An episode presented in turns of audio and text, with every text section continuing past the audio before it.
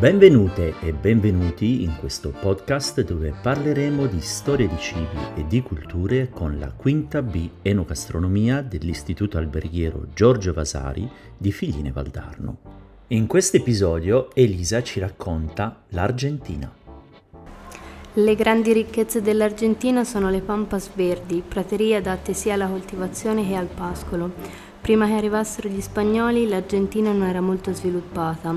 Molti uomini erano attratti dalla leggenda di trovare montagne d'argento dai quali deriva il nome Argentina.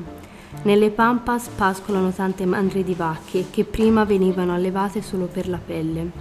Le carni prodotte erano talmente tante che gli argentini non riuscivano a consumarle tutte.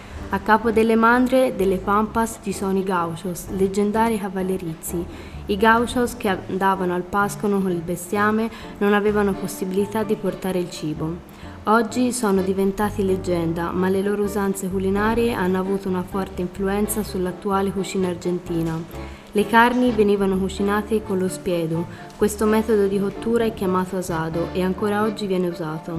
Circa 200 anni fa in Argentina c'era una produzione eccessiva di carne che non veniva consumata tutta e quindi veniva sprecata.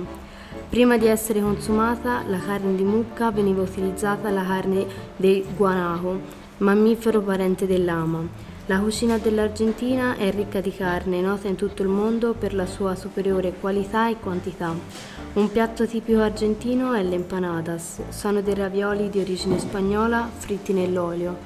Sono caratterizzati dalla tipica forma a mezzaluna e da un ripieno di carne e verdura.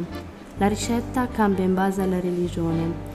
L'empanadas principale è fatto con un ripieno di carne, cipolla, olio, concentrato di pomodoro e spezie. La bevanda principale è l'erba mate, un amaro infuso di foglie. L'erba mate viene preparato e servito in piccoli recipienti, generalmente di legno, e viene bevuto durante tutta la giornata. A causa dell'alto contenuto di caffeina, il mate è stato considerato per lungo tempo una medicina.